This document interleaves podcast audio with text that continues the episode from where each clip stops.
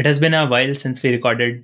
If I remember correctly, it has been a gap of around two or three months. Yes. So I just wanted to quickly give an update about what we have been up to during these times and why there was such a long gap. So we were doing some research about what are the visa requirements for starting a company in Japan. We also did some research about how do you incorporate your business in Japan. Our motivation was to find out how to sell your product to some other companies. Do we need to incorporate our company or not? So we will have a dedicated episode for this, maybe in the next episode where we will discuss more details. So since the last time we recorded, I have switched teams within my company. When I joined my previous team like two years ago, I was surprised to find out that FAANG had like an average of two, three years of tenure. I was surprised, just two, three years. And now that I have changed teams, it makes somewhat sense because there are things beyond your control. I was in a privileged enough position to say, I don't like the direction the team is going or the company is going. And I'm back to reading books. Oh, what kind of books? I'm currently reading The Lean Startup and seeing how we can apply the lean startup ideology to our own ideas when we are trying to like validate some of our product ideas and see if those can be sustainable businesses. Mm, interesting. I also read the Lean Startup book a few months ago, and one of the chapters in the book is about Genchi Genbutsu, which basically means go and see for yourself. You can interpret it as talking to your customers to find out what you want to build or what you should build. And after that, I've been uh, more interested in finding out how to talk to customers and how to find actual problems of customer that lead to some actionable insight. And after that, I found the book, The Mom Test, and it's very, very interesting. You can find some really actionable advice to talk to customers. Instead of talking about your product or your ideas, you should talk about the problems of your customers to get a better insight into their life so that you can build the product they need. Other than that, I did some travels. I went to travel to Hiroshima and Miyajima Island. Did you go anywhere? I did a sort of vacation from Kyoto and Osaka, which are like the second and third largest cities in Japan. A few interesting observations. Kyoto has several museums and 11 museum related websites, not tourism websites, 11 museum related websites, something like TripAdvisor, but solely for Kyoto. Osaka museums, nah, they don't have a place here. And once you are bitten by the I want to launch my own business park, you'll find problems everywhere and start applying. Is this market big enough? Will customers pay me to solve this problem? Will you be able to reach on top of Google search results?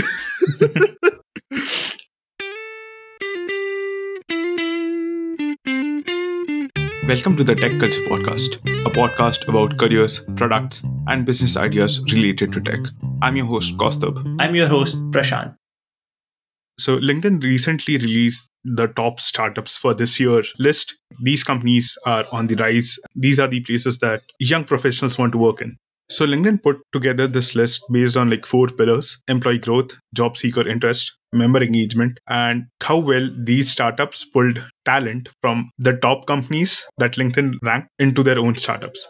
Just to clarify, these top companies we are talking about today are the top startup companies in India. Yep. We have chosen to not select companies which work in the same domains that we have discussed before. We are trying to discuss companies that are somewhat unique out of the list of 25, we will discuss four of them. From the list of the companies, one I found most interesting was FamPay. So, FamPay provides a prepaid card, and their target demographic are teenagers. So, they basically provide financial solution for kids without them having to open their bank accounts. The kids can use FamPay for P2P payments, so they can send some money to their friends, and they can also use it for online and offline payments. So the good thing about this is they don't have to bother their parents for their card details or bother them every time for OTPs. One unique thing about this FamPay prepaid card is the card details are not printed on the card to make it more secure. The card details are present in the app only. To make the card more appealing to the younger people, you can choose any type of custom doodles to print on your card. You can also choose any name to print on your card if you want it to be Clark Kent or Nolan Grayson or I am Vengeance. yeah. To load money into the prepaid card, kids have to send requests to their parents and then they can load their money into their kid's wallet. The transactions that kid do using their own prepaid card is not hidden from the parents. Parents can still monitor the merchants to which the payments are made from the FamPay card. In my personal opinion, I think this is great for independency of teenagers from their parents. If you're thinking why kids can't get their cards from bank itself, I see two main benefits that FamPay provides over the banks. So the first one is they don't have to go to the bank. I don't think I need to explain anything about this. The banks, whether private or public, sucks. The service is like very bad. So you have to stand in line for hours or something. So if you don't have to go to the bank, then that is very good. Another great part is the entire experience of FamPay prepaid card and the entire ecosystem is designed specially for teenagers. So they can provide much better features to kids. Another great benefit I see from this is that kids are managing their allowance from parents themselves they might become more interested in how to manage their money judiciously. And this can also help in increasing the financial literacy of kids. There is a great opportunity for FamPay to expand their business. When the kids who are using FamPay services, when they actually grow up and have their own job and everything, they will want to stay in the ecosystem that they are already familiar with. FamPay can definitely extend their services to provide banking needs for adults as well later. What do you think, Kaustubh? Would you have a FamPay prepaid card if you were a teenager? I'm somewhat suspicious about giving financial responsibility to minors, and I'm pretty sure FamPay might have faced similar problems. It's not just the legal barriers of it, there's also the burden of tradition, you might call it. Maybe not all parents would be comfortable giving this financial freedom to their kids. So, my concerns are not whether the kids will be responsible or not, it's convincing the parents that the kids are responsible. So, kids cannot load money into their prepaid card by themselves. Parents can always i think do a trial run. So initially they can only give them you know 20% of their monthly allowance. And later if they find that if their kids are behaving judiciously then they can increase their allowance. Coming back to the funding FamPay has raised 38 million us dollars and series a round in june of this year. So the lead investors for this series a round were elevation capital and sequoia capital india and in total they have raised 49 million us dollars so far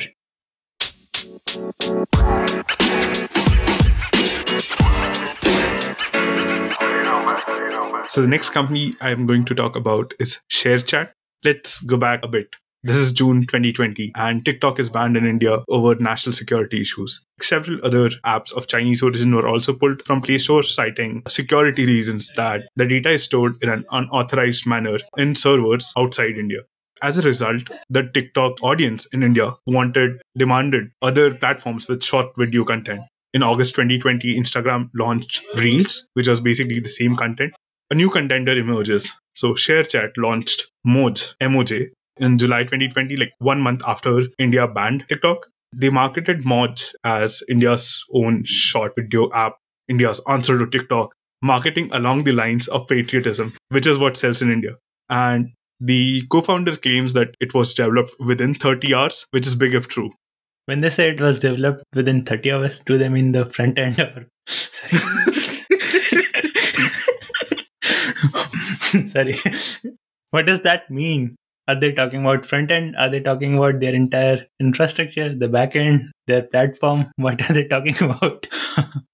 They claim that the whole mods infrastructure, the front end, back end, whatever ML integration they had, all of that was developed and deployed within 30 years. Still sus. Very sus. Moj has around 160 million monthly active users, and they claim that one in every four internet users in India uses Moj. ShareChat itself started in 2015, and they support 15 Indian languages, and I don't think they have an English version at all.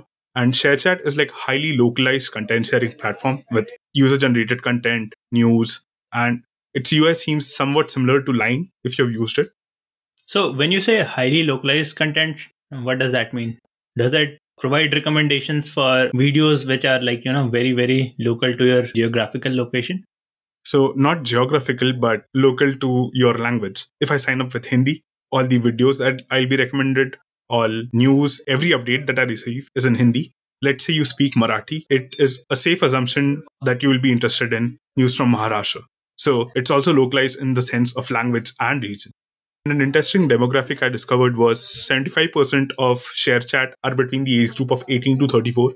And it's an approximately similar stat for Indian users of Facebook. Yeah, it just suggests that the age group of 18 to 34 in India is very internet aware. As I mentioned, ShareChat is like user generated content, short videos. Do you have any guesses on their business model? Blockchain. not blockchain, not cryptocurrency. Of course, they sell ads. Talking about video creation and the tools required for them, it was interesting to find that ShareChat is backed by Twitter and Snapchat both, and their current valuation surpasses $2.88 billion.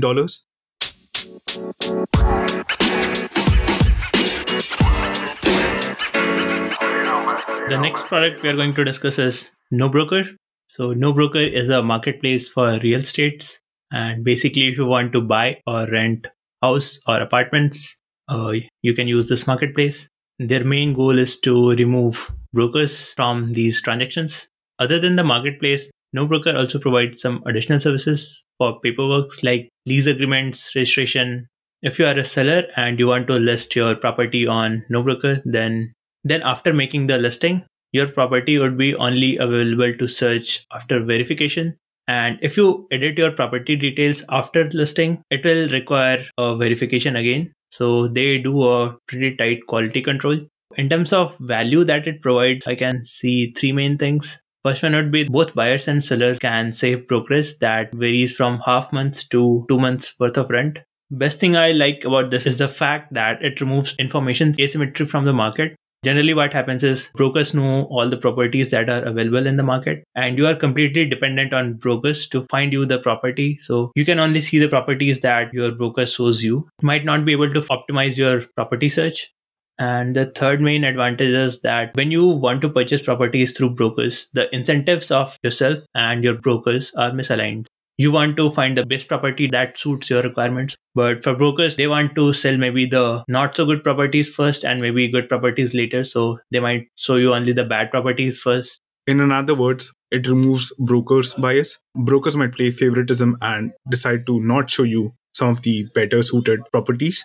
So, one of the things that comes to mind when discussing e commerce in India is a lot of Indian customers are still doing transactions in cash so does NoBroker support that? I don't think they are a payments platform, so they are only there to provide match between buyers and sellers. However, there are some issues that I see that could be problematic in scaling the businesses. Right now, this business is present in 11 cities, and to scale it to more cities, that would require having more listings on their website. As I said earlier, they individually verify each property, or they might also want to detect whether the listing details are false or not. So that requires a large amount of manpower or customer supports who can manually verify these listings. As they scale to more cities, they will need more and more manpower to do that verification. One way to solve that would be designing good machine learning systems that can potentially help in verification of these properties.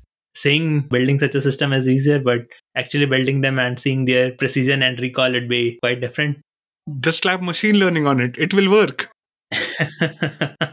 So coming back to the problem with deals not done in cash, I think that is a big problem in India. So most of the deals in real estate are done in cash for reasons I can't explain right now, but yeah, people prefer to do real estate transaction in cash and that might become problem. So people might not want to list their properties on this website due to that.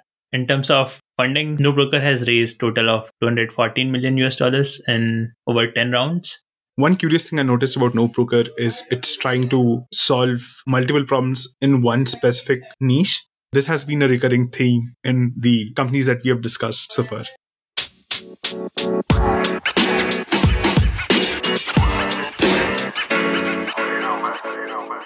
So, the last company we want to discuss in the LinkedIn's top 25 startups of 2021 India is Trell, which markets itself as India's number one lifestyle video app. Ooh. Trell is like a lifestyle social commerce platform and it's also phone based video platform with video content for three minutes. And when we talk about social commerce, yes, we covered about Meesho some time ago when they hit unicorn status. Meesho also features on the list, and right now they are valued at $4.6 billion, so like four times since we covered them. Trell is again hyper local. They serve in eight Indian languages across a few lifestyle categories, which is like fashion, beauty, personal care, recipes, food, travel. And when posting a vlog on it, it explicitly asks you to list your target audience by language and your vlogs category. Visiting the landing page, you instantly feel Trell is what happened when 9gag and Pinterest had a baby. So a lot of short length video content displayed in tabular format. So one area where Trell differs from other short video content platforms is it has a shop inbuilt. Trell's shop page is a lot similar to Amazon India's page, a lot of discounts, great deals, and a lot of festival related content. The Trell shop is basically B2C. It seems to capture the Indian e commerce audience minds well by prominently displaying cash on delivery orders. And the shop is actually a fully fledged e commerce platform. The listing it suggests are very cross category, but still related to lifestyle like grooming, fashion, skincare, health and wellness, etc. Scrolling on their Insta page, I found out they had a lot of coverage on Lakme Fashion Week, which gives you a good idea of what their target audience is. How do the customers that use this platform make money? Is it quite similar to Meesho, where they select some product and they try to market it? If that product is sold, then they get a certain part of the commission. The marketplace is B2C, not C2C. So it's businesses or brands selling their products on the marketplace, not actual creators. So creators can tie up with brands for marketing, but usually in such cases, the creators have their own brand that they can sell via Trell's shop. A few more facts their approximate valuation is $120 million, but it's relatively young. It's just four years old. So far, it has had 75 million downloads and 25 million monthly active users. So compared to ShareChat, which has around 240 million active users, it's just 10%. But because it's a social commerce platform, they're not making money just via ads, but also via the e-commerce platform that they serve. And with that, we have concluded today's companies. How do you feel about recording after such a long time? I feel like I made a lot of mistakes. In life or today? Working on lose dos. Why not both? That is all for this episode of the Tech Culture Podcast. You can find the links to all the topics we talked about in the show notes. Subscribe to the show on your favorite podcast app. Follow the show on Twitter and Instagram at Tech Culture Pod. Catch you the next time. Bye.